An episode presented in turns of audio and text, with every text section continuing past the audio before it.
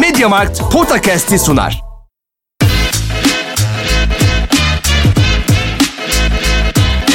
Podcast. Kaan Kural ve Orkun Çolakoğlu'yla NBA gündemine haftalık bir bakış.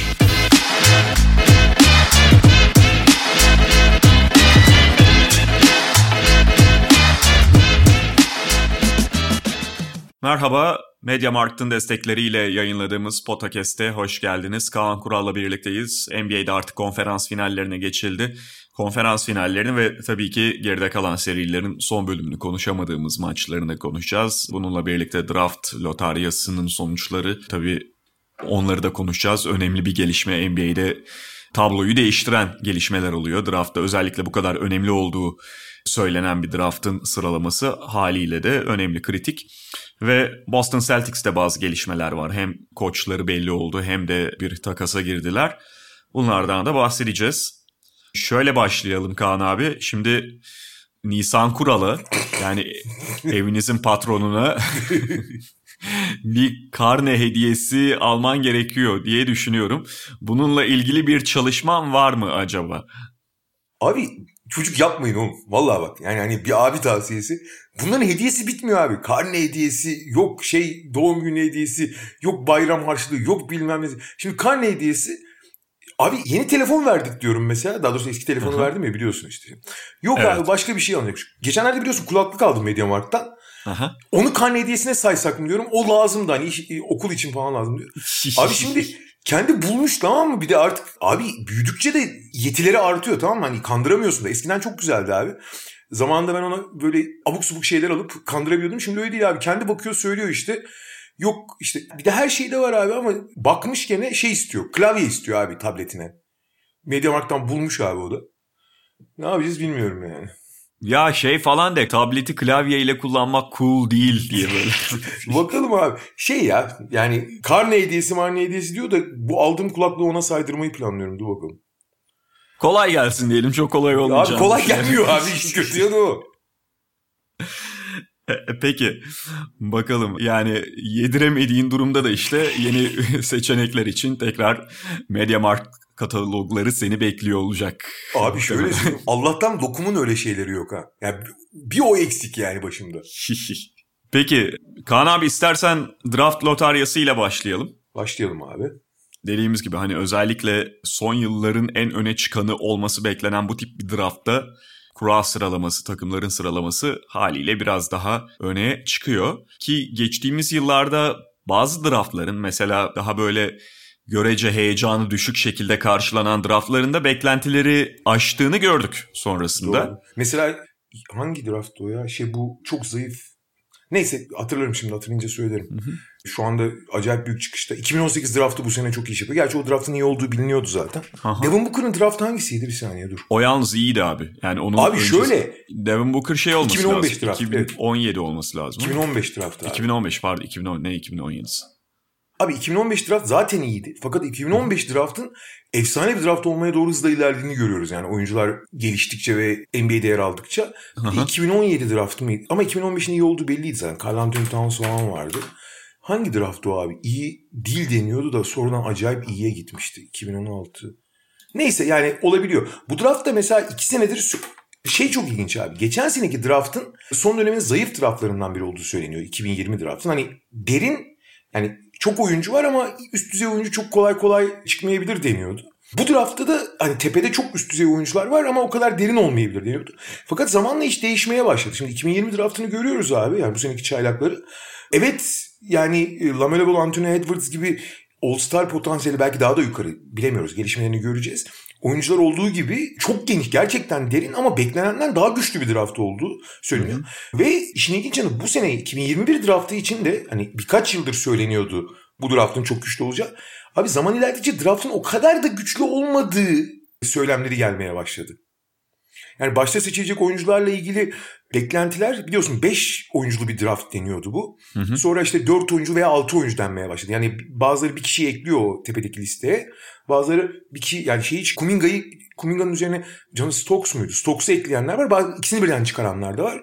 Ama beklentileri büyük oranda, yani Cunningham ve Green karşılamış durumda. Hani ondan hala beklentiyoruz ama diğer oyuncularla ilgili beklentileri yavaş yavaş biraz daha aşağı çekiyor daha yakından takip edenler. Yani evet, hani sonuçta bu noktadaki algı değişebiliyor işte. Bir de bu tip oyuncuların, yani bunlar sonuçta 19, 20, 21 yaşında oyuncular. İçinde bulundukları takımlar, yapılar, bağlam o çok farklı olabiliyor kolejde. Evet. Şimdi mesela sen az önce Devin Booker ismini geçirdin abi. Devin Booker biliyorsun Kentucky'deki tek sezonunda 6. adamdı. 6. adam da öyle çok aşırı süre alan bir 6. adam da değildi. Yani. Aynen, yani o çok zengin bir Kentucky kadrosuydu. Zaten işte 5 oyuncuları falan lotarya içerisinde seçilmişti. Karl Anthony Towns 1 numara falan o şey. İşte şu anda çok ismi silinmiş olan Trey Lyles o takımdandı. Hı-hı. Diğerlerini hatırlamıyorum bile. Willie Cauley-Stein. Çok zengin bir Kentucky kadrosu içerisinde 6. adamdı mesela.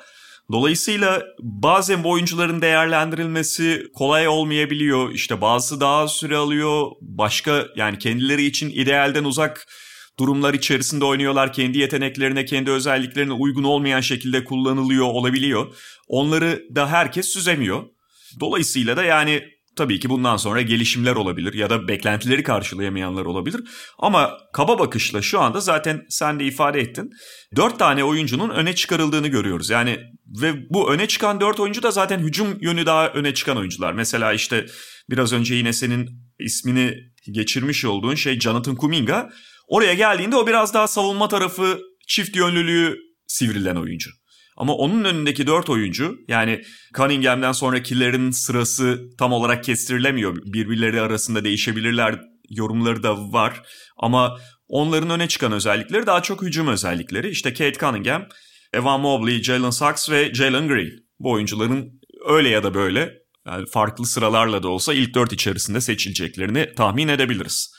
Buradan da şeyi istersen konuşalım abi. Yani ilk 4'ü alan takımları. Çünkü her biri içinde ilk 4'e girmek çok önemliydi.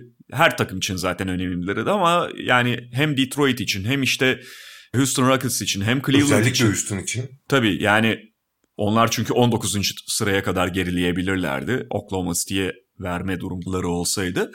Dolayısıyla bu takımlar için özellikle çok hayati bir lotarya olduğunu söylemek mümkün. Ve lotaryanın sisteminde hani bilen biliyor, çok detay ama sadece 4 takım aslında lotaryada seçiliyor. Yani playoff'a giremeyen 14 takım arasında her birinin belli kazanma oranı var. 2 yıl önce değiştirildi. Eskiden hani en kötü takım en yüksek orana sahipti. Artık en kötü 3 takım aynı orana sahip olarak giriyor. %14 şansın oluyor en kötü 3 takımdan biriysen. Ve sırayla seçiyorlar. 1, 2, 3 ve 4. sıralar sadece kurayla belirleniyor. Sonra kalan takımlar derecelerine göre sırayla seçiyorlar. O yüzden aslında 4 takım seçildi. Ve bu 4 takım da aslında normalde 1, 2, 5 ve 7 olması gereken takımlardı. Yani burada aslında teorik olarak en büyük şanssızlığı Orlando yaşadı. Yani en başarısı 3 takımdan biri olmasına rağmen ilk 4'ün dışında kaldı bu dörtlüğe giremediği için. En şanslı takım da Toronto. En geriden en az şanslı, yani %7,5 şansı vardı sadece lotaryada seçilmek için. O %7,5 şansla seçildi. Gerçi 4. oldu. Hani 1-2 olamadı ama o 4'ün arasına girdi. Draft tarihinin en ballı takımı belki de Cleveland. Klasik. Onlar gene 5'ten 3'e sıçradılar. Onun dışında yani 2'den 1'e çıkan Detroit var ama Houston ilk 2'de kaldığı için gayet mutludur herhalde. Sonuçta bu draftlar bir takımın kaderini değiştirebiliyor. Biliyoruz hani geçtiğimiz yıllarda işte en basit örneği Cleveland örneği, LeBron örneği. Öyle ya da böyle New Orleans için belki Anthony Davis örneğini söyleyebilirsin. Ya NBA'nin bütün dinamiklerini en çok belirleyen, hatta normal yani maçların kaderini bile belirleyen, işte tanking'in neden yapıldığını da biliyoruz. Ve draft seçimi yapıldı. Burada Detroit ilk sırada seçecek. Hı. Cade Cunningham'ın seçmesine kesin gözüyle bakılıyor. Gerçi draft yaklaştık konuşuruz. Çok da hani takip ettiğimizden değil ama burada en büyük herhalde dikkat çekici şey Toronto'nun durumu. Biliyorsun Toronto hani kabus bir sezon geçirdi. Hani bir Covid protokolünden, bu pandemi sezonundan en çok etkilenen takım oldukları gibi bütün sezonu Tampa Bay'de oynamaları onları psikolojik olarak çok yıprattı abi. Yani sürekli hani bize her yer Trabzon gibi, bize her yer Toronto olmadı abi. Yani çok deplas. Hani sürekli yabancı bir yerde yaşamak onların psikolojilerini çok kötü etkiledi. Fakat sonda gene onlar play-in'e kapağı atabilecek durumdalardı. Fakat biliyorsun yani son 35 maçın 31'ini kaybettiler. Ve çoğunu da kasıtlı kaybettiler. Yani sakat olmayan oyuncuları oynatmayarak, tanking yaparak. Ve bu tankingden de ödül aldılar. Şimdi tanking bu oyunun bir parçası ama bunun ödüllendirilmesine bayağı kıl oluyorum ben ya. Hani onun yeterince ödüllendirilmemesi lazım bu tip davranışların bence. Yani ben hani adalet açısından bakıyorum. Ama şimdi ödülünü de aldılar abi. Zaten iyi bir çekirdekleri var. Fred VanVleet, Pascal Siakam, Ojan Nobi ile. Şimdi abi Green veya Green'in kalacağını zannetmiyorum 4'e de. Jalen Suggs'ı alıp Kyle Lowry ayrılacak büyük ihtimal. Onun yerine alıp yani tekrar tak diye yola devam edebilecekler yani.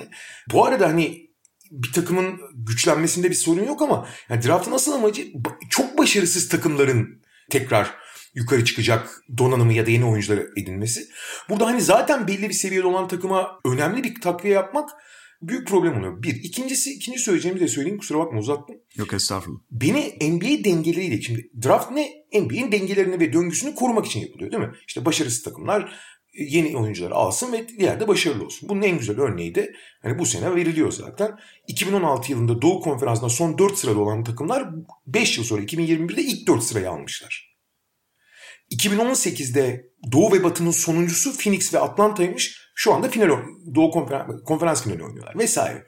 Yani bu döngü oluyor. Fakat abi Doğu ve Batı olarak ayırdığın için iki konferanstan da 7'şer takım playoff'a girmediği bir lotaryaya girdiği için şöyle bir dengesizlik oluyordu. Batı Doğu'dan çok daha iyi olduğu için Batı'da playoff'a giremeyen görece işte Toronto gibi yani belli bir gücü olan ama playoff'a giremeyen takımlar bu lotaryada avantajlı olup güçlenmeye devam ediyor. Doğu'nun sefil takımları çok az güç alabiliyordu. Mesela bu 2018 draftında abi Batı çok daha iyiydi biliyorsun 2018'de. Abi ilk 5 sıranın 4'ünü Batı takımları seçmişti. Bu draftta neyse ki ilk 5 sıranın 4'ü Doğu takımları abi. Yani Houston hariç diğer hepsi Doğu takımı. O açıdan hani Doğu Batı dengesizliğini bir nebze biraz daha kapatacak bir draft olacak inşallah. Evet.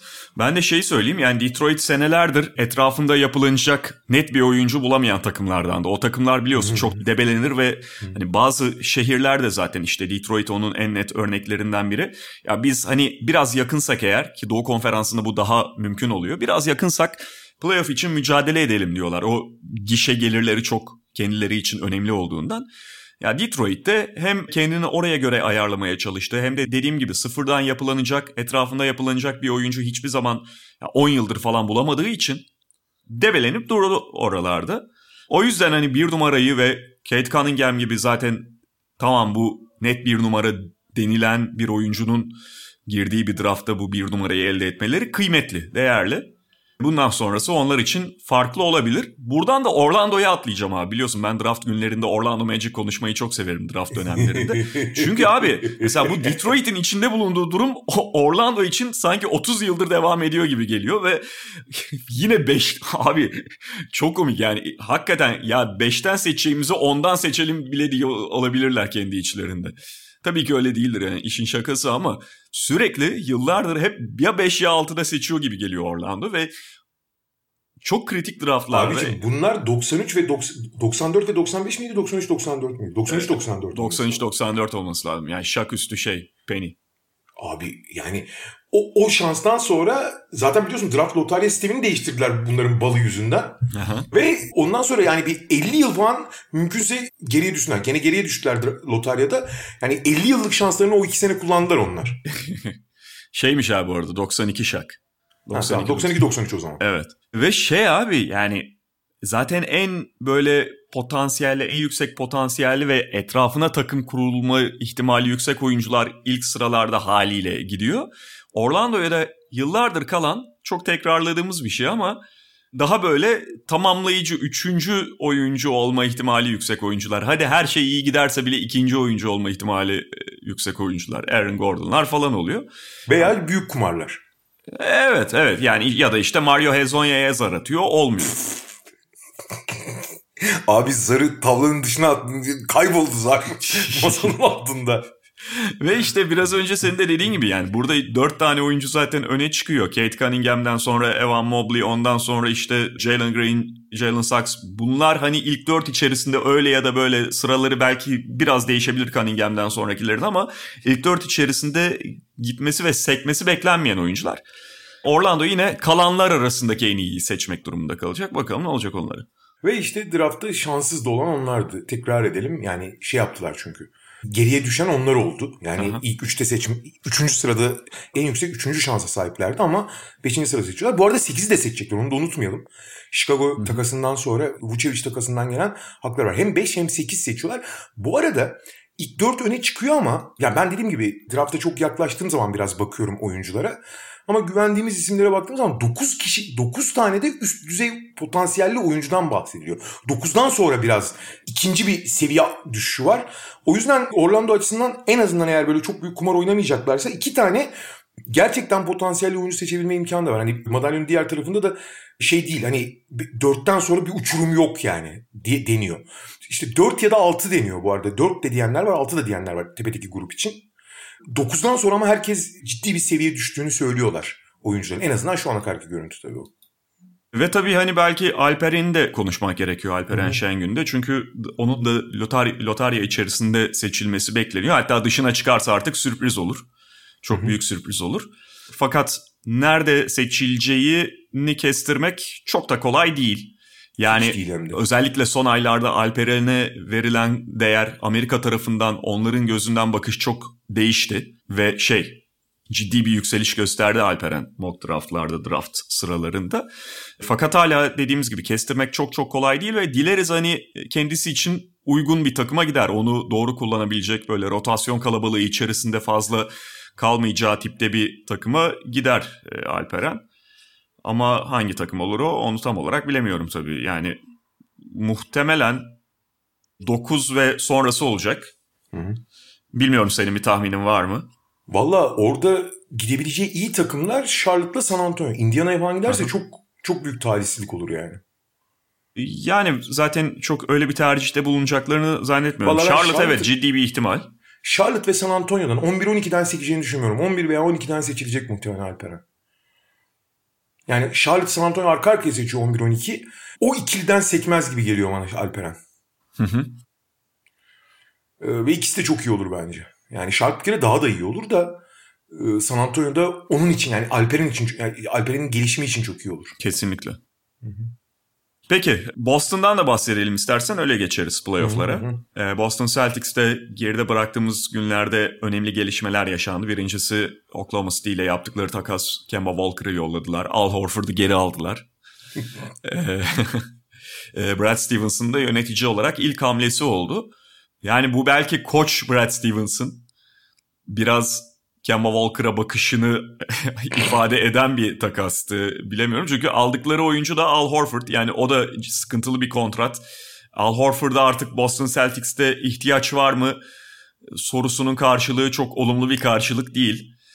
Oyuncunun artık yani bu yaşında yaşadığı diz sakatlıkları ya da sahada olduğunda getirdiği defekler de ortada. Bununla birlikte yani evet, Kemba Walker çok fazla sakatlık yaşadı. Bunun Celtics'i muhtemelen böyle artık bıktıran bir tarafı da vardı. Ama Horford'a göre çok daha kullanabileceği ya da belki biraz daha beklese yine takas edebileceği bir oyuncuydu Kemba Walker. Ki yanında draft hakkı da verdiler. Yani ciddi bir draft hakkı da verdiler. Zaten Oklahoma City'yle takas yaptığın zaman otomatik değil mi o iş? Ben öyle biliyorum. Tabii Presti yani telefonu giriyorsun, otomatikman bir draft vererek başlıyorsun takasa. Yani Presti telefonu açıyor açmasın ama 30 saniyeden fazla konuşma şartın, o draft hakkını o 30 saniye içerisinde öne sürmenle bağlantılı. Doğru. Yani çok Celtics tarafından baktığımda pozitifliğinden emin olamadığım bir takas benim. Bilmiyorum sen nasıl düşünüyorsun? Valla ben biraz daha olumlu düşünüyorum. Çünkü işin yani tabii ki basketbol yani bizim dinleyicilerimizin bir kısmı daha hani derinlemesine idari tarafı falan da bakıyor ama çok büyük oranda basketbol tarafına bakıyoruz. Ya biz de öyle yani, bana ne abi idari ofisinde neyse, mali tablo neyse ne, bana ne, ben basketbola bakarım. Şimdi basketbol tarafından bakınca aslında çok mantıksız değil. Şu açıdan mantıksız değil. Tabii ki olumsuz. Ya bir kere oyun kurucusu kalmadı takımın abi, gardı yok yani, hani daha ne olacak? Gardı almak zorundalar. Payton Pritchard'la mı oynayacaklar abi? Yani gardı yok, bir tane gardı almak zorundalar. Ve yani üst düzey hedeflere giden, yani Boston Celtics öyle ya da böyle tekrar bir doğuda iddialı oldu. Ne kadar iddialı olacağı tartışmalı ama iddialı olmak için kurulmuş bir takım. İddialı olabilecek parçalar olan bir takım. O yüzden guardsız kaldılar. Ama şu bir gerçek ki Kemba'dan tamamen ümidi kesmişlerdi bence. Yani bir sene Brad Stevens beraber oynadıktan sonra artık bundan sonrası için Kemba'ya güvenerek yola çıkılamayacağına kanaat getirmişlerdi. Çünkü bu sene gördük abi, Kemba sezon başında hayatımda hiç iyi hissetmediğim kadar iyi hissediyorum dedi. Abi senede böyle 10 tane 15 tane falan Charlotte Kemba Walker, All Star Kemba Walker maçı var ama 10-15 tane. Ve playoff'ta da gördük abi. 2 tane mi ne iyi maçı var playoff'ta. Ve ne gün ne alacağını bilemiyorsun. Özellikle çok zor bir şey abi. Ne gün ne alacağını bilemeyen oyuncudan. Gerçekten çok zor. Geçen sezon ligin en çok blok yiyen oyuncusuydu. Bunun belli temel sebepleri var. Ufak olması vesaire ama abi hayatı boyunca Kemba Walker hiçbir zaman büyük, daha önce büyüktü de şimdi küçülmedi ki. Artık güç alamaması, mesafe açamamasıyla falan çok alakalı konular bunlar. Zaten sahaya çıkamıyor ki çoğu zaman. Hani sürekli dizi ağrıyor abi. Yani şimdi bu iş yani artık ölü yatırım haline gelmiş.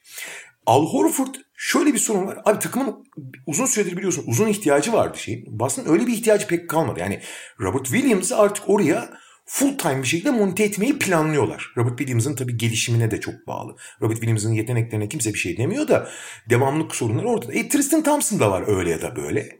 Hani idare edebilecek. Grant Williams'la kısa beşlerle de oynayabiliyorlar.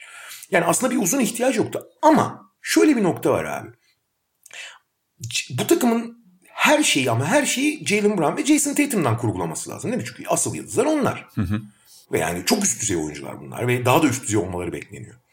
Abi orada bu oyuncuları iyi kullanabilmek adına. Çünkü Jason Tatum'da Jalen Brown'un özelliği şu. Onlar çok değerli oyuncular. Ama aksiyonu bitiren oyuncular. Aksiyon yaratan oyuncular değiller ikisi de. Kötü pasör falan oldukları için söylemiyorum. Ama oyun stilleri ve optimum kullanımları gereği onlar bitiren noktada olmak zorundalar. Hazırlayan, aksiyonu başlatan nokta yani oyun kurucu, oyun yönlendiriciye ihtiyaçları var. Ve Al Horford onu çok iyi yapabilir. Alan açarak da yapabilir. Hiçbir zaman Al Horford'un 82 maçın işte atıyorum 60-65'ini oynayacağının garantisi de çok fazla yok. Bir maçta 30 dakikayının altında tutmak zorundasın gibi gözüküyor. Bilmiyoruz sağlığı. Hani dizleri her geçen sene kötüye gitmişti ama bir sene dinlenmek iyi gelmiş midir onu da bilemiyoruz. Ama teorik olarak böyle bir rol var. Yani Robert Williams'a işte 25 dakika verip Al Horford'a da 20 dakika vermek gibi bir şey olabilir. Ama guardsız kaldın orası kesin. Ama esas tabii bunun yani teknik tarafı bu. Ama esas mesele mali tarafı. Çünkü Kemba Walker'ın kontratı Al Horford'dan $10 milyon fazla. Üstüne üstü gelecekse yani 2022-2023 için son senelerinde Kemba Walker 37 alırken Al Horford sadece $14 milyon garanti kontrata sahip. Yani onu serbest bırakıp $20 milyon yer açabiliyorsun. Bu şu açıdan önemli. Boston'ın hani zaten çok yüksek bir mali tablosu var. Hani bu tasarruf etmek değil. Eğer lüks vergisi içinde kalırsa Boston şey yapamıyordu. Mid-level'dan oyuncu da alamıyordu. Yani hamle yapmasına izin vermiyor kurallar. Böylece Kemba Walker'dan çıkıp Al Horford'a geçtiğin zaman bir sonraki sezon için bir oyuncu, orta seviye bir oyuncu ekleyebilirler. Normalde ekleyemeyeceklerdi. Salary cap'in üstünde olup bir de lüks vergisinin üstünde olmak. Yani bu apron diye bir şey var. Apron'ın içinde kalmak için çok önemliydi bu. O açıdan en azından bir hamle avantajı elde ettiler. Ama tabii karşılığında da 16 numaralı draft hakkı gitti. Moz Brown da geldi bu arada. Evet. Şimdi Moz Brown geçen sene bazı maçlarda 30-20 yaptığı maçlar biliyorsun Boston'da yendikleri maçı inanılmaz oynamıştı. Klasik Fenerbahçe transferleri vardır ya. Kendisine gol atan oyuncuları alırlar zamanında. Evet. Ya biraz öyle oldu ama Moz Brown'un bu arada hani 30-20'lik maçları falan çok iyi oynadığı dönemlerin ben biraz yalancı olduğunu düşünüyorum. Onu söyleyeyim. Hala iyi bir proje gibi gözüküyor. Hani gelişimine bakmak lazım ama abi müthiş başladı. Çok uzun falan diye böyle bir fazla heyecana kapılmamak lazım. Hala çok yavaş bence ayakları falan. Ve o tip oyuncuların artık NBA'de tutulması çok kolay gözükmüyor. Hani gerçekten önemli bir fiziksel değişim de yaşaması lazım. Kuvvetlenmesi vesaire. Zamanlamayı değiştirmesi gerekiyor.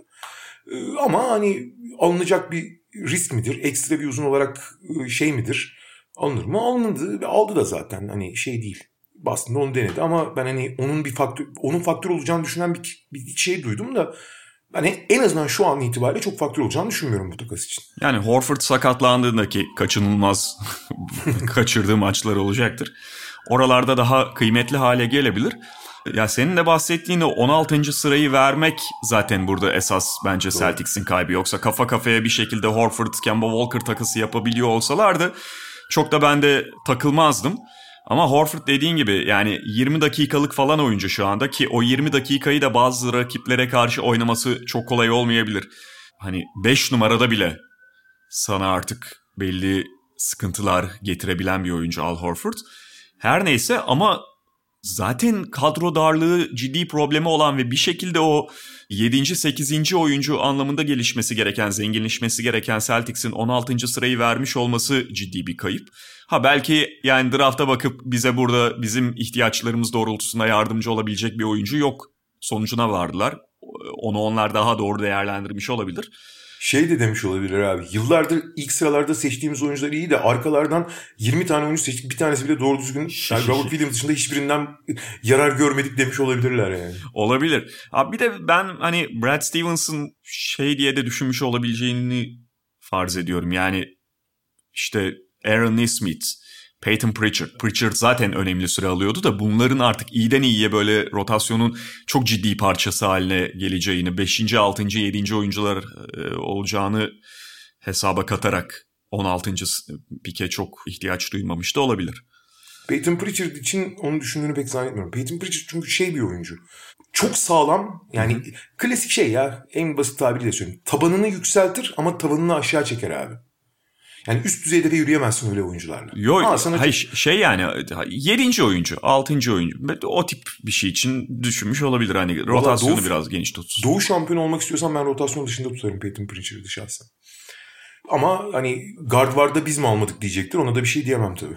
Ime Udoka'yı bu arada getiriyor Celtics. Yani o da zaten neredeyse 4 yıldır falan ha geldi ha bir takımın başına geçti ha geçecek diye bakılan bir isimdi. Çok saygın bir asistan koç. Çeşitli takımlarda da bulundu, çalıştı.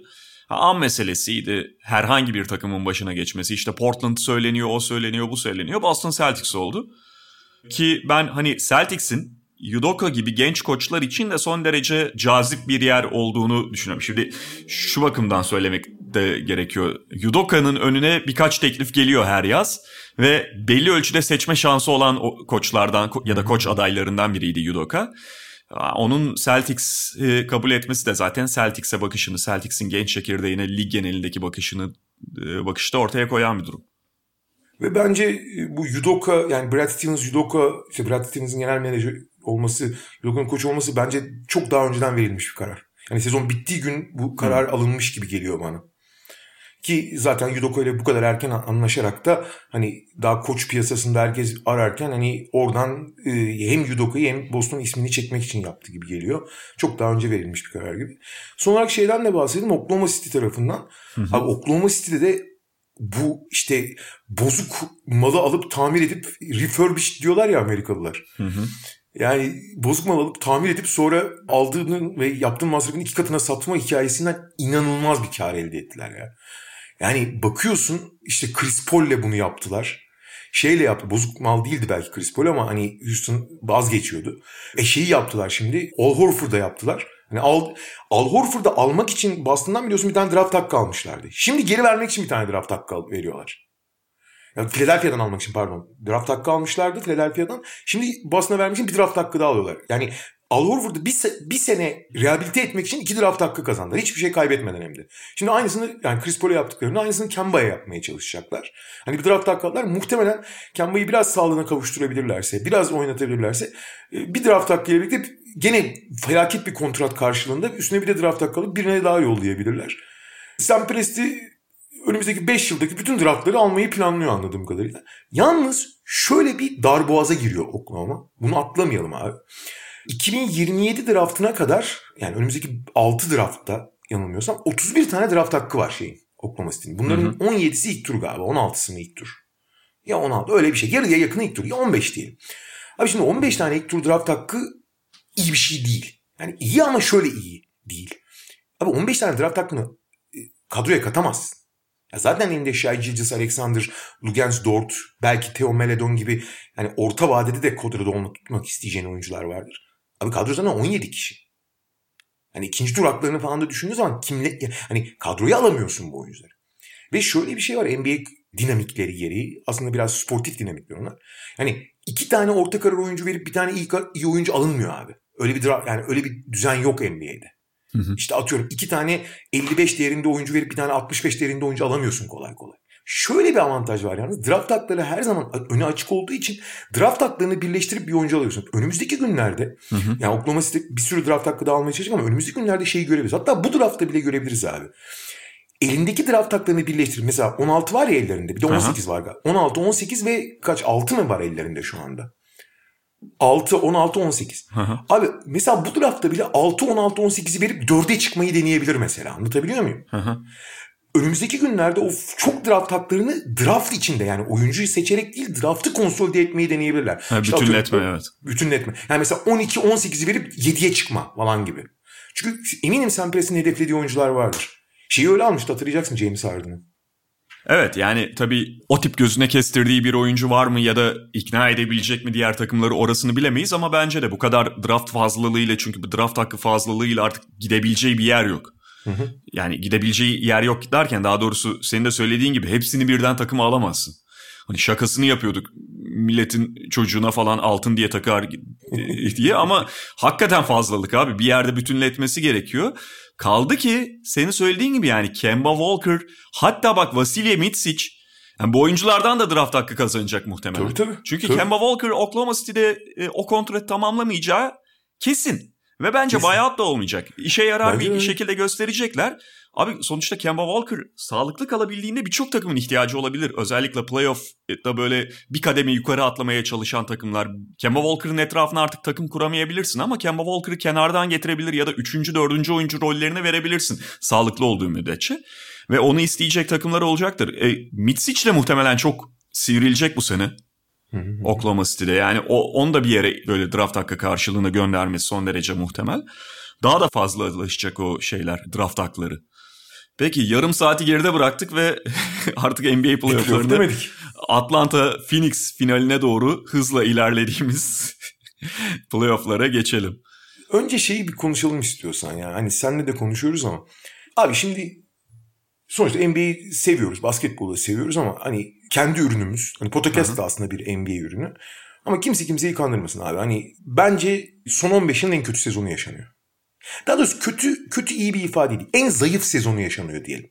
Ben de şöyle ifade edeyim abi çok kısa. Hani bazen işte lockout sezonları için bu sezonlar, istisnai sezonlar, yanlarına yıldız işareti koyulması gerekiyor falan yorumları yapılır ya, özellikle Amerika'da. Ya da mesela geçen seneki bubble için o yapıldı. Evet. Bence NBA tarihinin ABA-NBA birleşmesi sonrasındaki en istisnai sezonu esas bu olabilir. Playoff anlamında bilhassa. Katılıyorum abi. NBA'in modern NBA tarihi diyeyim, 80 sonrası içinde en personel zayıflığı olan, yani oyuncu havuzunun en zayıf olduğu dönemde 2000-2005 arasıydı bence. Orada da çok kötü playoff, çok zayıf playofflar var. İşte 2002-2003'ler, New Jersey'nin final oynadığı sezonlar falan. Tam orada Lakers çok, hani hep insanların aklına o müthiş Lakers takımı geliyor ama gerçekten çok zayıf. Batı konferansı gene iyiydi de özellikle Doğu falan faciaydı o senelerde. Ama ben bu kadar zengin oyuncu havuzu olup, ben NBA tarihinin en zengin oyuncu havuzuna sahip olduğunu düşünüyorum. En yetenekli, en üst düzey oyuncuların şu anda oynadığını düşünüyorum. Ama abi bu kadar zayıf bir sezon, bu kadar problemli bir sezon. Sadece sakatlıklarla da yani sakatlıklar çok önemli tabii ki. Ama sadece onunla da bağlantılı değil. İşte geçen seneden hızlı dönüş, kampın kısa sürmesi vesaire bir sürü şey derken abi çok çok zayıf sezon oluyor ya. Gerçekten çok zayıf. Mesela en basit örneği abi, ben hani NBA'de 10 tane oyuncuyu diğerlerinden ayırıyorum. Yani en üst seviye dediğim, yani birinci tier, first tier dediğim oyuncular 10 tane abi. Abi sadece bir tanesi kaldı son 4'e ya. Sadece Yanis kaldı orada yani. Yani hepsi patır patır elendi. Sakatlandı, elendi, bir şeyler oldu. Bakıyorsun abi, şimdi maçlara da geçeceğiz. Abi o kadar inişli çıkışlı performanslar var ki. Şimdi tamam, iniş çıkışı olur da abi üst düzey takımlar, şimdi geçtiğimiz yıllardaki üst düzey takımları düşün. LeBron takımları, işte Miami'leri, Cleveland'ları, Golden State'leri, Houston, işte Harden'lı Houston. Ondan önceki dönemde işte Kobe'li, Gasol'lu Lakers'lar. İşte San Antonio'lar 2010'ların başındaki. Yani sezona favori olarak giren, playoff'a favori olarak giren takımların değişimleri çok fazlaydı. Ve karşıdaki değişkenleri de bastırmayı, favorinin anlamı budur abi. Oyunu öyle bir dikte edersin ve ne yapacağını o kadar iyi bilirsin ve öyle bir seviyede yaparsın ki oyundaki değişimler, bireysel veya takımsal değişimler maçtan maça, maç içi dinamiklerinde bazı şeyleri değiştirebilir. Ama seri dinamiklerinde o kadar değiştiremez abi. Yani oyuna hükmedersin abi. Abi burada hüküm yok. Şimdi abi bir Brooklyn-Milwaukee serisine bakıyoruz. Abi yani şimdi abi yani Milwaukee hiç hak etmedi abi şeye çıkmayı, Doğu finaline. Hiç hak etmedi yani. Abi 7. maç. Ha, şöyle bir şey oluyor bu arada ama bunu da söyleyeyim. Bu arada bir taraftan da çok eğlenceli. Çünkü üst düzey takım sayısı, daha doğrusu baskın hakim takım sayısı azaldığı zaman doğal olarak bir alt seviyede birbirine daha yaklaşan takımların mücadelesi daha büyük bir rekabet ve eğlence yaratıyor. Ama daha düşük seviyede yaratıyor bunu. Ben bundan keyif almadığımı söylemiyorum. Bundan da keyif alıyorum ama daha düşük seviye abi bu. Ve bunun düşük seviye olduğunu bilerek seyretmek. NCAA gibi, anlatabiliyor muyum? NCAA'da da çok eğlenceli oluyor her şey. Ama daha düşük seviye abi bu. Ve özellikle hak etmeyen takımlar çıktığı zaman da rahatsız oluyorum ben yani. Hani kendimi rahatsız ediyorum. Yani Milwaukee hiç hak etmedi abi şu oynadığı oyununa yani. Ha diyeceksin ki ya kardeşim daha iyi olsaydı kazansaydı, ona bir şey demiyorum ben. Hak etmedi derken tabii ki finali oynasın, bir şey değil. Ama şu seviye final seviyesi değil. Hakikaten değil. Keza aynı şey Atlanta için de geçerli yani. Son olarak şunu söyleyeyim. Şu ana kadar abi bütün playoff'u izliyorum. Phoenix hariç maç içi ve seri içi değişimleri belli bir sınırlarda kalan, belli seviyelerde kalan, ne yaptığını bilerek, birlikte oynayarak bir şampiyon karakteri ya da üst düzey takım kimliği sunan takım yok abi koca playoff'ta. Aynen ve ben de Phoenix'ten alarak şunu söyleyeyim abi. Ben birkaç seferdir bunu hem podcast'te söylemeye çalışıyorum hem işte Twitter'da ifade etmeye çalışıyorum. Phoenix Suns bence şu anda NBA'in en iyi basketbol oynayan takımı. En güçlü ya da en iyi takımı anlamında demiyorum. Hani sağlıklıyken başka bir takım belki onlardan daha iyiydi, daha güçlü olabilirdi ya da bundan sonra Phoenix Suns şampiyon olur anlamında söylemiyorum bunu. Ama bence en iyi, en komplike, en organize, en üzerine çalışılmış basketbol oynayan takım Phoenix Suns. Fakat işin şöyle acı bir tarafı var abi. Yani işte bütün bu konuştuklarımızla birlikte Phoenix Suns bu güzel basketbolla konferans finalinde 2-0'a kadar geldi. Zaten 9 maçtır üst üste playoff'larda kazanıyorlar. Fakat Phoenix Suns bu 9 maçtır sağlıklı bir rakiple oynamadı. Abicim 2 tane konferans finali maçı oynadı Phoenix Suns. 2 takımın en iyi oyuncuları yok sahada ya. Öyle. Evet işte yani o Lakers serisinden al. Lakers serisi Anthony Davis, Kentavius Caldwell-Pope gittiler. Hadi Caldwell-Pope'u sayma, Anthony Davis gitti. Denver'da zaten Jamal Murray oynadı. Bu arada LeBron'da tam var diyemeyiz, ayrı konu. Hadi onları şey yapmıyorum yani. Tek başına zaten Anthony Davis'in devre dışı kalması başlı başına bir denge değiştirici. Denver serisinde Jamal Murray yoktu. Üstüne bir de Michael Porter Jr. sakatlandı. Will Barton falan, bak onlar da detay kalıyor yani. Bu seride de Kawhi Leonard. Burada da Ibaka mesela çok fazla telaffuz dahi edilmiyor. Bütün bu kalabalık içerisinde. Dediğim gibi Phoenix şahane basketbol oynuyor ve yine tam kadro rakiplere karşı da başarılı olabilirlerdi. Fakat üzücü olanı işte Phoenix Suns'ı mesela öyle bir rakibe karşı izleyemedik henüz. Bu kadar üst düzey basketbol oynayan bir takımı. Abi son 20 yılda bütün şampiyonluk hikayelerinde bir takım sakatlıklardan avantaj sağlamıştır takımlar. Fakat ligin genelinde böyle bir şey var. Yani ligin en iyi 10 oyuncusundan sadece biri son 4'e kalamaz. Mesela NBA tarihinde sadece bir kere olmuş, biliyor musun? Konferans birincilerinin son 4'e kalamadığı. Bu ikinci kez oluyor mesela. Artı şimdi bakalım abi. İşte Lakers örneğini söyledin sen işte. Utah abi sakat oynayan Donovan Mitchell, oynayamayan ve açıkçası Clippers çok ters geliyor Utah. Kanattan oynadığı için ve kısa oynadığı için. Uzunu yani Rudy Gobert'i devreye sokuyor. Rudy Gobert çünkü mesela DeAndre Ayton acayip domine ediyor Clippers'ı. Ve Clippers ilk maçın ikinci yarısında Zubac'la başlamak zorunda kaldı. İkinci maçı da Zubac'la, yani uzunla oynamak zorunda. 5 kısayla oynayamıyorlar abi. Çünkü DeAndre Ayton bence bir kere zaten şöyle bir ödül olsaydı, yani playoff'ların en çok gelişme kaydeden oyuncu ödülü olsaydı kesin DeAndre Ayton alırdı. İnanılmaz bir gelişim göstermiş. Çünkü hissiyatı var abi. Topu hissedip topu aldığı anda bırakabiliyor. Gobert'e daha bitirebileceği şekilde vermek lazım topu. Ve kanlı olmadığı için, ki son maç döndü ama yani %60 falanım dedi. 6 top kaybetti. Feci oynadı zaten. Hiç oynayacak durumda değildi. Yani Harden'ın bir başka türeviydi yani. Ve o olmadığı zaman sadece ve sadece Ingles'la oynayabiliyorlar onu, ama Ingles'la penetre edemediği için hiç Clippers'a zorluk çıkaramadılar orada. Ve Clippers'ın istediği gibi oynandı oyun. Ama bakıyorsun abi babacığım şimdi ekstra oyuncuların çıkıp performans vermesi çok güzel bir şeydir. Çok etkileyicidir. Bu tip şeyler çok ilham da verir. Ama abi Terence Mann'in 39 atıp maç kazandırması, ikinci yarıda Clippers 42'de 30 attı abi. Yani böyle acayip bir dönem yakalayıp maçların kaderini, daha doğrusu serilerin kaderini değiştirmek falan, bunlar normal şeyler değil. Ha şeyi çok alkışladım ben, tamam mı? Yani Paul George'un mesela bakıyoruz, tamam, son 4'e kalan takımlara. Abi Clippers diyorsun. Abi Clippers'ın Dallas serisindeki halini hatırlıyorsun. İlk maçtaki halini hatırlıyor musun Utah serisindeki? 17'de 4'ten dökülen Paul George. Sonra son iki maçta muazzam oynadı. Bunu çok takdir ediyorum. Yani ayağa kalkması öyle bir durumdan çok değerli. Ama abi bu kadar iniş çıkış olmaz. Üst düzey oyuncu her zaman oyuna hükmeder. Hani bak bugün acaba Paul George nasıl oynayacak diye merakla izlemezsin maçı abi. Hı. İzlememelisin yani. Ya da işte Utah en azından kendi performansını göstersin. Seni söyleyeyim. Şimdi Phoenix evet keşke iyi takımlara karşı. Abi kusura bakmasınlar ama Phoenix evet ben de çok takdir ediyorum. Özellikle DeAndre Ayton'ın her şeyden önce ve tabii ki Chris Paul'u. Ama abi onların koyduğu standart da yani söyledikleri basketbol da çok çok üst düzey bir basketbol değil abi. Yani atıyorum geçtiğimiz yıllardaki şampiyonluk adaylarıyla karşı karşıya kefeye koyuyorum. Abi aşağıdalar ki en iyi basketbol oynayan takım. Sana kesinlikle katılıyorum ben de. Yani bir şampiyon karakteri, bir üst düzey takım karakteri gösteriyorlar. Ama tek onlar gösteriyor. Clippers'ın ne zaman ilip ne zaman çıkacağı belli. İşte neyse Utah serisinden de söyleyeceklerimi söylemiş oldum. Yani Conley'nin olmadığı durumlarda çok zor. İlk yarıları muazzam oynadıktan sonra Utah özellikle kaybettikleri son iki maçta ikinci yarılarda feci üçlük attıkları için acayip bocaladılar. Sürekli bire kaldılar. Çok abi şimdi mesela şunlar falan ilginç değil abi. Bunlar evet ilginç ama bunlar playoff'ta olmaması gereken şeyler. Kader maçlarında. Jordan Clarkson abi 6. maçta Utah'ın elendiği maçta 21 sayı attı abi. 21 sayının tamamını ikinci çeyrekte attı. Hı. Şimdi bu ne abi? İkinci yarı başladı abi maçta. İlk üçlü Utah attı abi. 75-50 oldu maç. Abi sonra 81-44 bitti maç. Yani 81-44 kalan bölümü Clippers kazandı. Abi şimdi bu kadar iniş çıkışlar değil. Yani anlatabiliyor muyum? Bir denge oluştu. Yani üst düzey takımlar arasında bu kadar yani son dörde kalma maçında bu kadar değişim olmaz. Varyans olmaz yani. Aynen öyle abi. Aynen öyle. Ya bu arada hani oraya girmişken hani buradan istersen Clippers Phoenix'e de atlarız ama çok kısa ben de Utah Clippers serisinin sonuna dair o 6. maça dair bir şey söylemek isterim. Abi yani Rudy Gobert'e dokunabilirdim be hocam.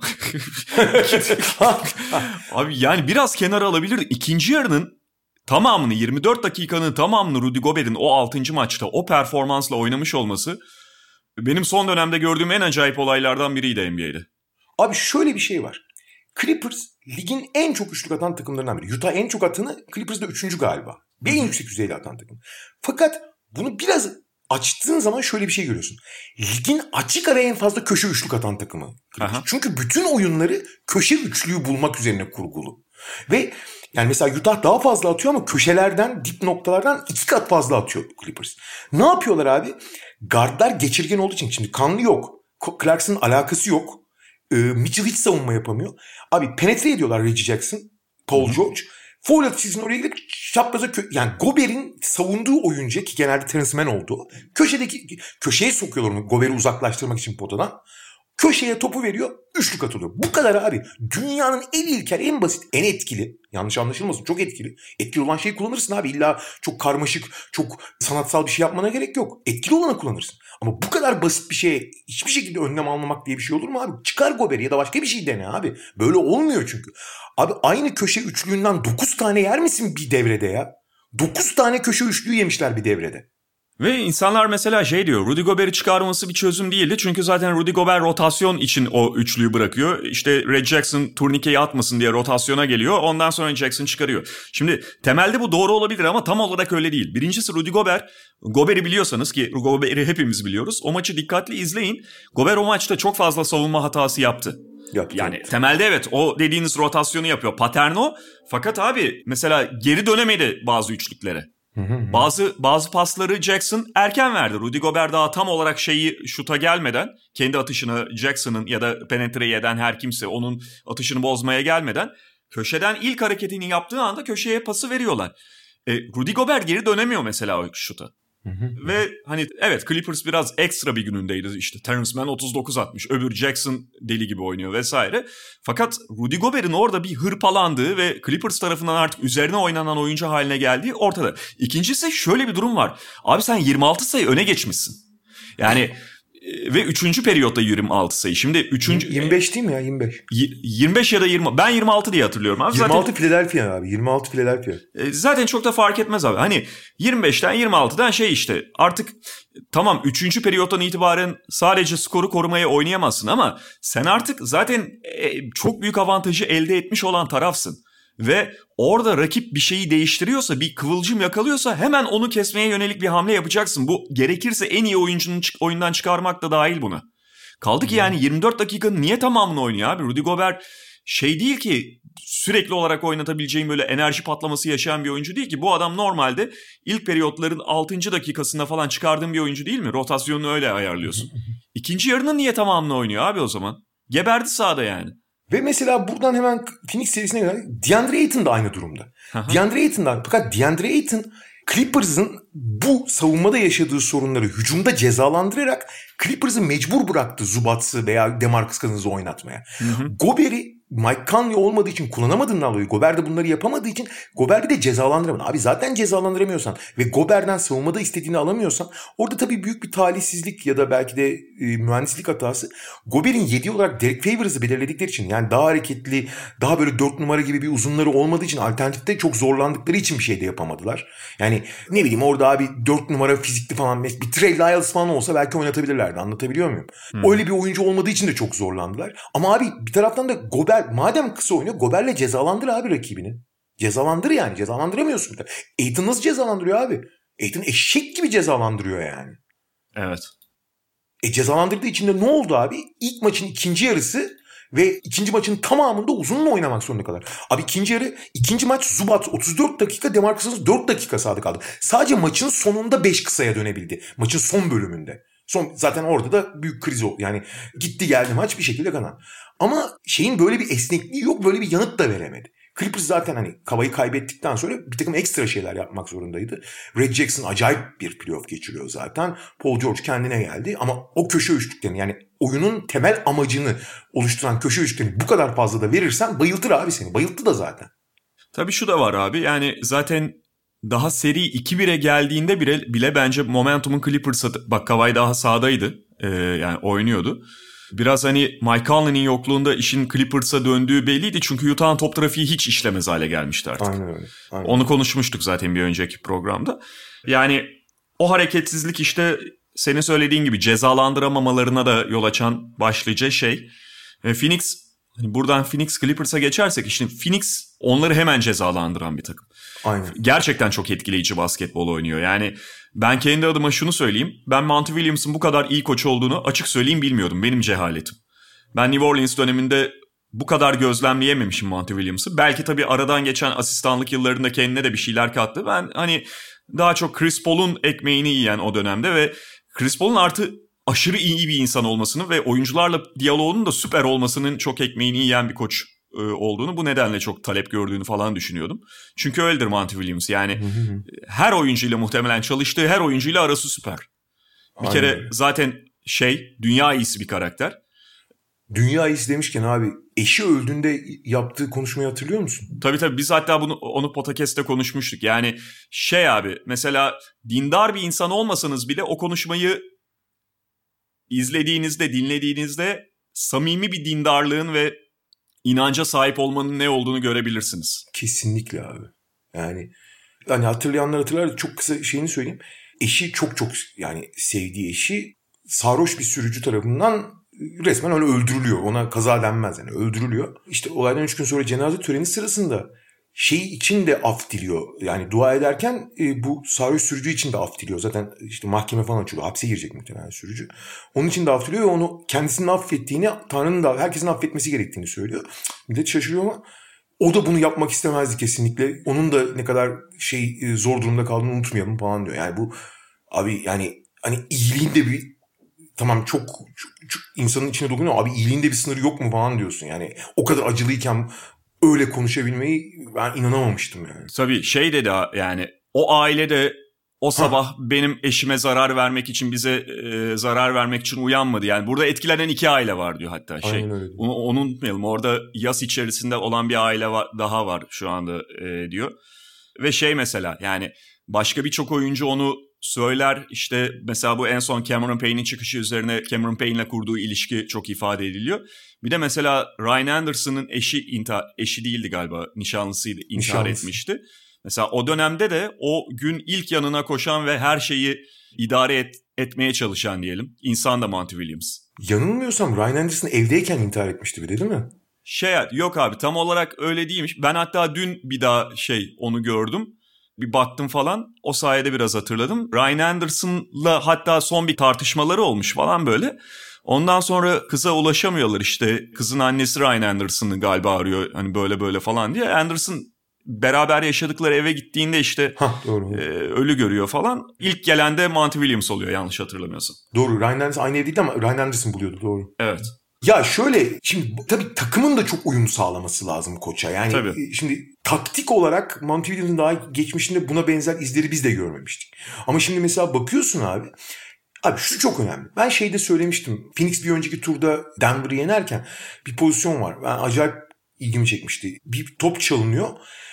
Sol taraftan Cameron Payne gidiyor. Devin Booker diğer kanatta. Yani Payne verdiği zaman Booker'a direkt smaç yapacak. Payne vermiyor topu. Hı hı. Sonra kontrolü kaybediyor. Bir tane savunmacı var. Kim vardı hatırlamıyorum. Ve basket olmuyor. Abi yere düşüyor Payne. Abi Booker depar atarak gelip Payne'i kaldırıp savunmaya diyor. Yani en ufak böyle bir yok, sistem yok, rahatsızlık yok, hiçbir şey yok. Ve yani bir tanesi takımın bir numaralı skoreri ve yani doğal olarak skoreri egosuna sahip olması gerekiyor. Yok abi böyle bir şey. Hani bu acayip bir uyum yani. Şimdi bakıyorsun abi ilk maçın ilk yarısı herkes performans veriyor. Booker öne çıkmıyor. İkinci yarı oyun sıkışıyor. Booker bütün dizginleri ele alıyor. Herkes ona bırakıyor oyunu. Öküzler gibi oynuyor. Çok görkemli bir triple-double yapıyor. Kariyerinin ilk triple-double'ını konferans filminde yapıyor. Çok görkemli. 40 sayılı bir triple-double yapıyor. Maçı getiren oyuncu oluyor. Herkes ona destek veriyor. İkinci maç hiç iyi oynamıyor Booker. 7 top kaybediyor. 9 top kaybının 7'sini yaptı. Hatta aslında 10 top kaybının 8 ama bir takıma yazıldı. Hı hı. 8 top kaybetti yani. Onun yaptığı top kaybı. 24 saniyede kullanamadığı top o takıma yazılıyor ya o. Kendi hı hı. ama elinde patladı yani. Oynayamadı topu. Abi 16'da 5 attı. Hiç devreye giremedi. Üstünlüğün kaybedilmesine hatta sebep oldu. Abi en ufak bir kaybı yok. Sonra ne oldu abi? Maçın son topu. Maç topu 2 tane. Abi ikisinde de Booker'ı yem olarak kullandır. Abi şimdi mesela düşünüyorsun. Bunu Kobe'ye, Jordan'a falan yapamazsın abi. Durant'e falan da yapamazsın. Tabii yani canım, yani. O son topu onlar kullanır yani. Abi Booker birinde geldi perde alacak gibi yapıp perdeyi slip etti. Verdi. Crowder'a mıydı hatırlamıyorum. Verdi. O da köşedeki Mikal Bridges içinmişti onu. Mikal Bridges attı kaçırdı. Mikal Bridges çok kötü oynadı zaten. Hücum anlamında konuşuyorum. Daha sonra tekrar bir fırsat geldi. Paul George 2'de 0 faul attı. Onun da büyük talihsizliği. Hani harika oynarken bu seriyi ilk maçı da muhteşem. Bu arada ilk maçı 3. çeyreğinde muhteşem oynadı Paul George. Muhteşem yani. Orada getirdi maçı zaten ama yetişemediler. Bu maçı da yöneldiler. 2'de 0 faul attı. Sonra tekrar geldi. Yine yem olarak kullandılar Booker'ı son topta. Booker perde yapan oyuncu oldu ve DeAndre Ayton'la acayip bir game winner smaç yaptılar. 0.9 saniye kala. Hı hı.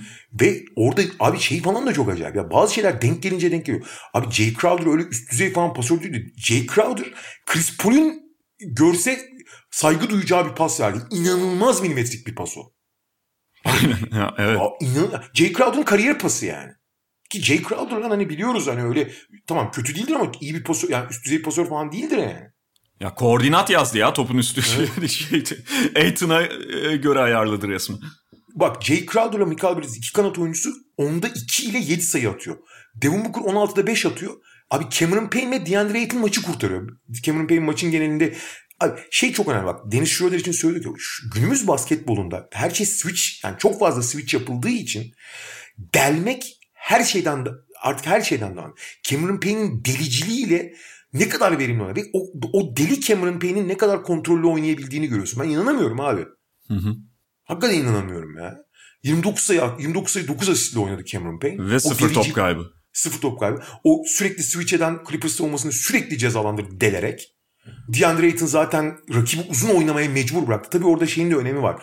Abi sakatlık diyoruz. Kawhi yok, Ibaka yok. Marcus Morris de ağırlarla oynuyor. Hı hı. Şimdi Marcus Morris de sınırlı olduğu zaman 2 maçtır öyle. Sonra Ayton'a karşı hiç kimseyi karşısına çıkaramıyorsun. Yani Morris en azından biraz daha fizikliydi yani. Şimdi onu da yani yarım yamalak oynuyor.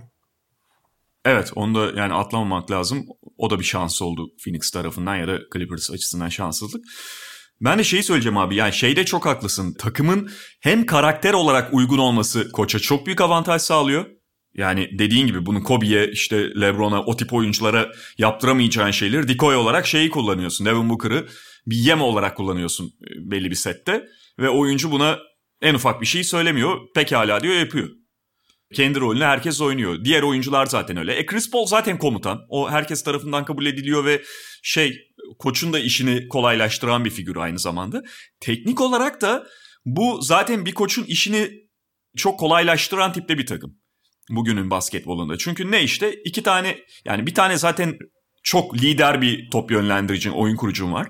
Bir tane skorer artı top yönlendiricin var ve bugünün basketbolunda oynanan alanlarda skorunu üretebiliyor. Yani dış şut atabiliyor, orta mesafe atabiliyor, potaya gidebiliyor. Çok yönlü zaten oyunu çok gelişmiş durumda. Atlet ve devrilebilen, aynı zamanda belli ölçüde orta mesafede atabilen ve savunmada da tek bir şeyi yapmak zorunda kalmayan bir uzunum var. Ve kanatlarında şütör kanatlar. Dolayısıyla sahayı açıyorsun ama dikey bir tehdidin de var. Her şeyi yaptırabiliyorsun. Bu evet bir koçun işini çok kolaylaştırıyor. Fakat bununla birlikte abi yani Phoenix Suns gerçekten çok çok az hücumunu kalitesiz atışla bitiriyor. Ya da böyle oyun sıkıştığı için yapılan top kayıplarıyla falan. Yani bitiricilik sonuçta belli bir noktada senin kontrolünden çıkıyor. Şutlar girmeyebilir. Zaman zaman kötü tercihler de olabilir. Fakat abi sürekli bir aksiyon var hücumda. Sürekli o doğru atış için top trafiği var. O da oyunlarına yansıyor zaten. Sürekli derken devamlılık abi işte. Geçen sene Bubble'daki Miami gibi. Hiç oyunun sıkıştığını ve şimdi ne yapsak dediklerini hissetmiyorsun abi Phoenix'in. Evet. O da işte koça yazılması gereken bir durum. Yani Cameron Payne'in gelişimi inanılmaz bir gelişim ve tabii ki oyuncuya çok bir şey kredi verilmesi gerekiyor. Ama abi yani bu Cameron Payne de gelip 29 sayı 9 asist yapıp 0 top kaybıyla 37 dakikada maçtan çıkıyorsa orada iyi dizayn edilmiş bir hücumda vardır zaten. Var. Yani onun o deliciliğini nerede kullanacağı, hangi kanalda kullanacağını gelişigüzel yapmıyorlar, orası kesin. Evet. Peki Doğu'ya geçelim abi istersen. Doğu Konferansı'nda da Atlanta bu playoff'taki geleneğini sürdürdü ve yine ilk maçı ve saha avantajını aldı. İstersen şu serilerin bitişinden çok kısa... Tabii oradan başlayalım diyecektim ben de. Valla Milwaukee ile ilgili hayal kırıklıklarımı biraz önce söylemiştim ama sonuçta şunun da hakkını teslim edelim. Milwaukee serinin son 3 maçında en azından doğruları tekrar hatırlayıp bir şekilde onlara sarılabildi. Yani Giannis'in daha fazla fiziğini kullanarak oynamaya çalıştığını, oyunu hep fiziksel ve sertleştirmeye çalıştıklarını, savunma ağırlıklı oynamaya çalıştıklarını gördük. Evet çok bölük pörçük oynadılar. Hücumda çok plansız oldukları dönemler vardı. Ama en azından far görmüş tavşan gibi dağılmadılar yani. Hani ne yapacaklarını bilerek oynadılar. Bence dediğim gibi hiç hak etmediler. Zaten Kevin Durant'ın ayakları 58 değil 56 numara olsaydı şu anda Doğu finalinde Brooklyn vardı. Evet. Yani Derek Fisher üçlüyü attı Durant. Yani ayakları gerçekten biliyorsun onun ayakları çok acayiptir. Yani anatomik olarak zaten çok uzun bir oyuncu için ayakları büyük ama anatomik olarak da olması gerekenden bir 5 santim uzun. Acayip bir ayağı var adamın. Tabii bir resim var hatta tam maçtan sonra Twitter'da dolandı. Chris Haynes'le mi bir muhabirle röportaj yaparken bir antrenmandan sonra o ayaklarını uzatmış, ayakkabılarını çıkarmış. Ya o biraz perspektiften dolayı normalden de uzun gözüküyor ama gerçekten çok uzun ayakları var yani. Parmak uçları çizgiye bastığı için maçı kazandıran basket, uzatmaya götüren basket oldu. Bir de abi şimdi 7. maç diyorsun. Abi 7. maçların kalitesiz olmasına alışkınız da. Abicim uzatma 4-2 bitti ya. 53 dakika oynamış. Durant normal sürenin sonunda basket attı. Uzatmanın sonunda attı top çembere değmedi. Yürüyemiyordu artık çünkü. Tabii yani Brooklyn ilk basketten sonra bulamadı zaten. Milwaukee'de ilk 3,5 dakikasında uzatmanın hiç sayı atamamıştı. 4-2 abi. Yani aslında 2 baskete bir basket bitti yani uzatma. Aynen. Bu arada Giannis mesela Ben Simmons'ın yapamadığını yapıp bütün sorunlarına rağmen o foul çizgisine gitme korkularını aşıp ne olursa olsun oynayacağım dedi abi. Hep çok fiziğini kullanarak oynamaya çalıştı. Gene ideal oynamadı. Çok daha fazla yapması lazım ayrı konu ama Ben Simmons gibi sağdan kaçmadı en azından. Foul atış problemleri yüzünden çizgiye gidip rezil olacağım şeyine hiç girmeden Durant'e dünyanın en iyi oyuncusu diyecek kadar yapıp egosunu ezip ama aynı zamanda kendi yapacaklarını da yaptı. Ama bakıyorsun abi 7. maça felaket oynayan bir Middleton, fıçına teneke bağlanıp kovalanacak durumda olan Cirolde'yi sonda ayağa kalkıp bir şekilde maçı kazandırdılar ikisi. Yani Cirolde 2 tane acayip şut soktu. Middleton zaten bütün uzatmada ana karar vericiydi falan. Ve biliyorsun 2-3 çeyreği leş ya korkunç oynamıştı ikisi de yani. Ve buradan bir şekilde PJ Tucker'ın çabasıyla şununla bunu ite kaka geldiler. Ama diğer tarafta da bakıyorsun abi. Yani zaten Harden biliyorsun Harden milli takımdan falan da çekildi. Yani 1,5 ay daha tedavi sürecek deniyor. Yani zaten yürüyerek oynadı Harden. Sadece Harden'ı oynatmalarının sebebi şeydi. Hücumun başlangıç noktası olacak oyuncu yok. Çünkü bunu yapabilecek sadece 3 oyuncu var. Durant, Mike James ve Harden. Şimdi Mike James'i hiç istemiyorsun. Çünkü deli o. Durant'i ilk pası veren değil, ilk pası alan oyuncu olarak kullanmak istiyorsun. Mecburen oynatıyorsun Harden'ı abi. Son 2 maç 48 dakika, yani 45 dakika ortalama oynadı. Mecburen. Ama ne verdiydi? Ortada veremediği daha doğrusu. Fakat hani Kyrie yok. Harden yok neredeyse. Abi Joe Harris nereye gitti ya? Yani zaten Joe Harris nereye gitti abi? O hani normal sezonda deli gibi sokan, Boston serisini paramparça eden, Klay Thompson gibi oynayan Joe Harris. Evet şimdi tabii diğer yıldızlar olmadığı zaman Harris'in işi biraz zorlaşıyor ama abi kaç tane boş şut kaçırdı ya? Normal sürenin sonunda bir tane kaçırdığı bomboş şut var. Birkaç tane var da o bomboş abi maçın kaderi artık ya, onu sok bari abi. Yani ligin en iyi boş sabit şütörlerinden birisin. Acayip olmayacak formsuzluğu bu dönemde yaşadı yani. Yani ligin en iyi şütörlerinin bile o ritimsizlikle nasıl devre dışı kalabildiğinin bir örneği oldu hakikaten. Bunu herkesten beklemezsin ve acayip bir durum, evet. Ama böyle bir ihtimal de var, onu hatırlattı. Diğer taraf söyleyeceğin... Yok, ben de Atlanta Philadelphia yayının sonuna geçelim diyecektim. Bir Ben Simmons krizi yine. Yani şu çok acı bir durum abi. Ben de onunla başlayayım. Maçı başından sonuna tek tek değerlendirmeyelim ama maç sonunda şöyle bir durum olmuştu. Şimdi herkes Ben Simmons'ın o yapmadığı smacı konuşuyor ya. Tabii Embiid bir kırılma anı olarak zaten gösterdi. Yani daha açık ne söyleyebilirsin? Ya bu herifle olmuyor dedi resmen. Abi yani maçı bu yüzden kaybettik dedi. Daha ne diyeceğim? Aynen ben? Ama ve yani bence bir de o başlı başına problemli bir pozisyon. Bununla birlikte şöyle bir şey vardı ha maç. Şimdi zaten o 7. maçtan sonra sürekli sosyal medyada falan da ortaya koyulan ve artık herkesin gördüğü 7 maçın toplamındaki 4. periyot atış istatistiği var ya. Toplamda 4 tane atış. Ve 4'te 4. 2 tanesi ilk maç. Evet, 2 tanesi ilk maç. 4'te 4 toplam. %100'le oynuyor. 7 maçta toplam 4 atış kullanmış Ben Simmons. Yani bizim de hep dillendirdiğimiz o oyun çekingenliğine, oyundan kaçışına, toptan kaçışına bundan zaten daha somut bir örnek olamaz. Şimdi Simmons böyle, hücumda böyle. O smaç yapmadığı ve Taybul'a topu bıraktığı pozisyonda bunun en poster anı oldu. Savunmada da abi maçın son 2 dakikasına kadar Trey Young'ın üstüne vermedi çok fazla. Verdi, Gallinari'ye verdi. Onun da bir mantığı var. Çünkü Danilo Gallinari'nin bir mismatch yakalamasını istemiyordu. Gallinari oradan zarar vermişti Philadelphia'ya. Mismatch yakalamasın diye Gallinari'nin üstüne verdi. Ya evet, bunun anlaşılır bir tarafı var da. Abi şöyle bir durum ortaya çıkıyor. Hücumda zaten toptan kaçıyor. Şutu da olmayan bir oyuncu. Yani hücumda temelde bir şeye yaramıyor. Savunmada da güya en önemli dış savunmacın olarak anılan oyuncu saldırı noktasını savunmuyor. Peki abi niye sahada bu adam o zaman? Niye sahada abi? 6. maçı kazanırken ne olmuştu hatırlıyorsun değil mi? Ben Simmons foul problemine girmişti. Aha. Ben Simmons'sız oynadıkları 6. maçı deplasmanda kazanarak 7. maçı getirdiler seriyi. Yani bu çok sağlıksız bir durum abi ki zaten sonunda favori oldukları önüne geçmiş oldukları falan bir seriyi kaybettiler. 7. maçı evde oynadıkları bir seriyi kaybettiler. Ama tek bir oyuncu üstünden de bütün her şeyi okumak yanlış da olabilir ama sonuçta en büyük problemin bu olduğu. Birçok şeyin de Ben Simmons üzerinden doğduğu açık. Abi zaten Ben Simmons'ın yarattığı geometri sorunları diyoruz ama bir de böyle korkarak oynadığı zaman sen dedin ya hücumda hiçbir şey vermiyordu. Abi hücumda eksi yazıyor. Bırak bir şey vermemeye, eksi yazıyor yani. Doğru, evet. Şimdi buraya kadar tamam ama abi bu arada faturanın esas faturayı ona vereceksin. Ama diğer faturaların ödenmesi de gerekiyor abi. Maalesef bu biraz Ben Simmons kaynaklı. Biraz faturanın bence diğer payının Ducklevis'e çıkması lazım, ona kaynaklı. Ama önce küçük faturadan başlayayım. Abi NBA'de de bir fatura kesmek lazım. Çünkü evet büyük bir özveriyle oynadı. Yani o menisküs yırtıklı oynamayabilirdi.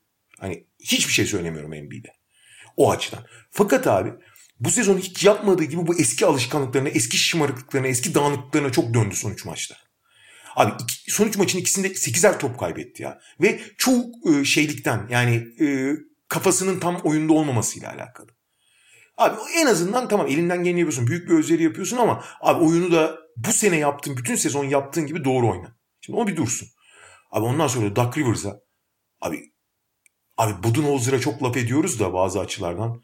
Abi Doc Rivers'ın da alakası, yani bu kadar mı olmayan duaya 70 kere amin denir mi abi? Şimdi playoff'un ilk gününden beri, sırf bu turda değil, ilk turda da aynı şey geçerli. Dwight Howard feci durumda, tamam mı? Hı-hı. Çok kötü durumda. Ve özellikle drop coverage denen, yani gömülerek yapılan, uzunun pota altında kalarak yapılan savunmalarda Trey Young'ın orta mesafeden paramparça ettiğini biliyorsun.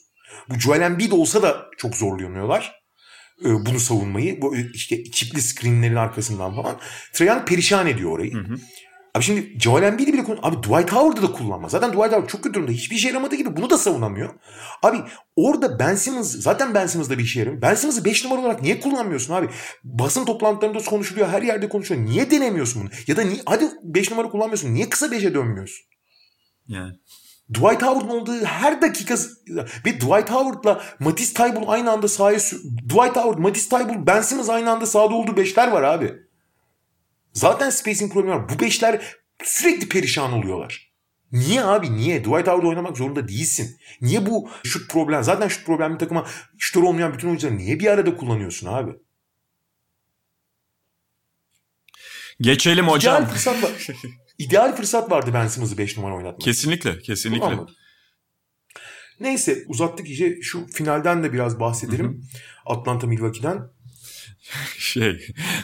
Budenholzer hocam Philadelphia'nın savunmasını çok başarılı bulup ilk bölümde aynı şeyden devam etmek istedi Trae Young'a karşı. Abi bu arada bu maçın ilk yarısı, ben işte dün maçtaydım. Hı-hı. Abi bu maçın ilk yarısı hakikaten faciaydı ya. Yani normal sezonda böyle maç olmaz. Milwaukee yürüye yürüye pota altından basket atıyor. Hiçbir direnç yok. 42 sayı atlar abi ilk yarıda boyalı alanda. Atlanta'da da Trae Young orta mesafeden nasıl floater atılır, nasıl tek perdeyle paramparça edilir savunmanın eğitim kasetini doldurdu. Evet. Yani çünkü Brook Lopez'i sağda tutuyorsun. Brook Lopez'i pota altına çeviriyorsun. İlk perdeyi alıyor Trae Young. Floater üstüne floater atıyor. Aliyup pası üstüne aliyup pası. Floater üstüne floater. Aliyup pası üzerine aliyup pası. Abi ne oluyor ya? Şey olur abi, yani 7. maça giden serilerden sonra o 7. maçı oynayan takımların bir sonraki serinin ilk maçında biraz böyle bir sersemlik hali zaman zaman hissedilir ki bu takımların ikisi de 7 maça gitti. Her ne kadar arada bir boşluk olsa da 2 günlük bir boşlukları vardı. Yani tam olarak bu seriye henüz adapte olamamış gözüktüler ama dediğin gibi çok normal sezon görüntüsünde bir ilk yarıdaydı.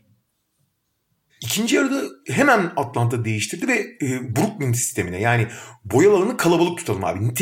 Nitelik olarak savunamıyoruz, nicelik olarak savunalım. Kalabalıkta boğalım dediler ve yani bir miktar boğdular. En azından oradan yürüye yürüye turnike atmasını. Abi ilk yarıda 42 attı Milwaukee boyalı alandan. 65 bile atardı ya. Bazı pozisyonlar var. Boş kaldığına inanamadığı için atmıyor Bobby Portis falan böyle yani. Budenholzer hocam da bu arada Jack Teague'i niye oynattı? Yine büyük bir soru işareti.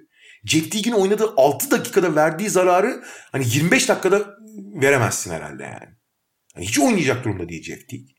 Ama o ilk yarı kaza diyelim. İlk yarı iki takım içinde korkunçtu abi, öyle söyleyeyim. Hücum anlamında değil, savunma anlamında. Çünkü hiç savunma yapılmıyor. Yani Trae Young tek perde alıyor, bitti hücum. Evet. Milwaukee Bucks pota altına bir şekilde giriyor. Yürüye giriyor. Topla giriyor. Pasla giriyor. Turnike atıyor. Bitti. İkinci yarıda Atlanta çok çabuk değiştirdi. Abi Budenholzer hocam ancak son çeyrekte akıllandı. Yani bunu savunamıyoruz madem deyip. Hı hı. Abi PJ Tucker da gelmiş bizim takıma. Abi switch yapabiliriz. Giannis'i 5 oynatalım. Abi Giannis 5 oynadı. Switch yapmaya başladılar her topta. Trae Young'ın etkinliği bir anda durdu. Tabii musluğu kestiler. Bir basketim ne var Trae Young'ın son çeyrekte? Onu da hatırlamıyorum açıkçası. Ve son çeyrekte galiba ya 7'de 1 attı ya 6'da 1, emin değilim. Hı hı. Hiç potaya gidemedi çünkü yani hani sürekli switch olduğu için. 2'de top kaybetti falan zaten. Ama işte abi Atlanta'nın ilk tarafı, abi Atlanta'nın çok bir karakteri var. Biraz Trae Young'la başlıyor. Abi bu Trae Young'ın işte ne bileyim Madison Square Garden'a sus işareti yapması, villain karakterini benimsemesi, bu ilk yarıda attığı hani boş bıraktıklarında bir omzunu silkerek bekleyip attığı böyle meydan okumaları var ya. Aha. Abi bu kadar tecrübesiz, bu kadar buraları oynamaya alışkın olmayan bir takım için acayip özgüven veren şeyler. Yani mesela sıradan bir alley-oop vermemesi, Panya'dan John Collins'e atması falan coşturuyor takım abi. O coşkuya çok ihtiyacı var. Türk milli takımların hani tribünde coştuğu anlar olur ya. Aha. O saha içinde öyle bir özgüven, hatta biraz küstahlık çok lazım abi Atlanta'ya. Bu o küstahlık, o özgüvenle zaten beslenip ulan yeneriz lan kim bunlar lan kim falan deyip bir havaya giriyorlar. Çünkü fizik olarak eziyor muydu bakıyor onları ama havaya giriyorlar abi. Kesin. O havaya girdikten sonra da işte John Collins gibi. Şimdi normalde Bogdanovic ve Gallinari gibi Avrupa görmüş, kaşarlanmış oyuncular buraları halleder. Hı hı. Fakat Bogdanovic'in dizi ağrıyor, hiç performans veremiyor. Gallinari de hani bireysel bir performans veriyor. Takım performansı veremiyor. Burada abi işte şeyi, Hurter'ı, Collins'i falan coşturacak bir şeyler lazım. Abi bu hava Collins'i coşturdu ve maçı, evet Trae Young olağanüstü bir 3 çeyrek oynadı ve maçı oraya o getirdi ve yine o komutu. Abi maçı ama koparan hamleyi John Collins yaptı. Tabii. Ama John Collins'in de biz 10 sayı 5 reboundla çıktığı maçları da biliyoruz. 23 sayı 15 reboundla çıkıyorsa bu havaya sokması sayesinde oldu yani. Aynen. Ya, özellikle o son bölümde topladığı hücum reboundları, bir de 2 hücum reboundundan sonra köşeden attığı bir üçlük var. Hı hı. Orada hadi yürüyün hareketi yaptı o resmen. Ki Trae Young'ın iyi savunulduğu bir dönemdi işte. Ama şey kesin abi, yani zaten basketbolda ben bir takımın en iyi oyuncu, sahadaki en iyi oyuncu bizim tarafta güvenini yaşamasının çok kritik olduğunu düşünürüm. Ve Atlanta onu net yaşıyor. Ya bunu New York serisinde de yaşadılar. Philadelphia karşısında da muhtemelen yaşadılar. Her ne kadar karşıda NBA'de olsa da burada da Trae Young böyle oynadığında abi maçın sonunu bir getirelim zaten Trae Young orayı alır güveniyle ve motivasyonuyla oynuyor Atlanta. Kesin öyle abi. Bu arada felaket takım, iki takım da felaket şut attı. O açıdan da bir tuhaf bir maçtı. 36'da ve 32'de 8 üçlük isabeti var. Hı hı. Abi bir de en iyi şut atan Milwaukee'de Jrue Holiday oldu ki biliyorsun çok problemli bir şutu var. Özellikle önceki turda da görmüştük. Jrue Holiday 12'de 5 attı. Takımın geri kalanı 24'te 3 üçlük attı ki Milwaukee çok üçlükçü bir takım abi. Hani Khris Middleton gene facia bir şut performansı. 23'te 6, hı hı. 9'da 0 üçlük. Ama ilk maçtır olur deyip geçelim ama yani... Atlanta'nın abi buraya geldik bize yeter falan havasında oynamayacağı, kolay kolay teslim olmayacağını biliyoruz. Ama maalesef abi onlar da çok problemli. Yani şimdi zaten DeAndre Hunter yok. Cam Reddish yok. DeAndre Hunter çok önemliydi bence onlar için kanat savunması anlamında. O yok. Cam Reddish yok. Şimdi Bogdanovic de pek oynayabilecek gibi gözükmüyordu abi. Maça başladı.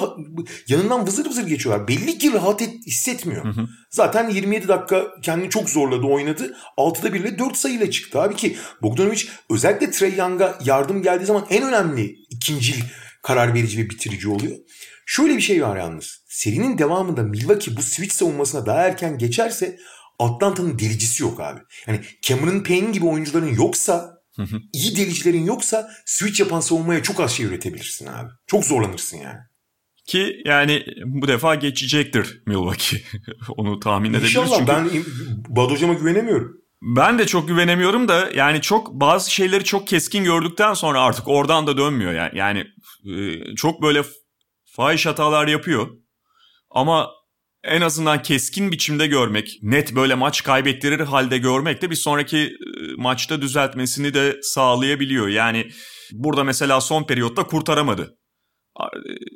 Kurtaracak noktaya da getirmişti. O Trae Young'a 4-5 dakika kala bandında yaptıkları 2 tane faul var abi. Çok aptalca. Bir tanesi Antetokounmpo'nun elini indirdiği pozisyon. Saçma sapan. Üçlüye gönder, 3 serbest atışa gönderdi. Bir de Khris Middleton'ın arkadan elini sokup falan yaptığı bir faul vardı.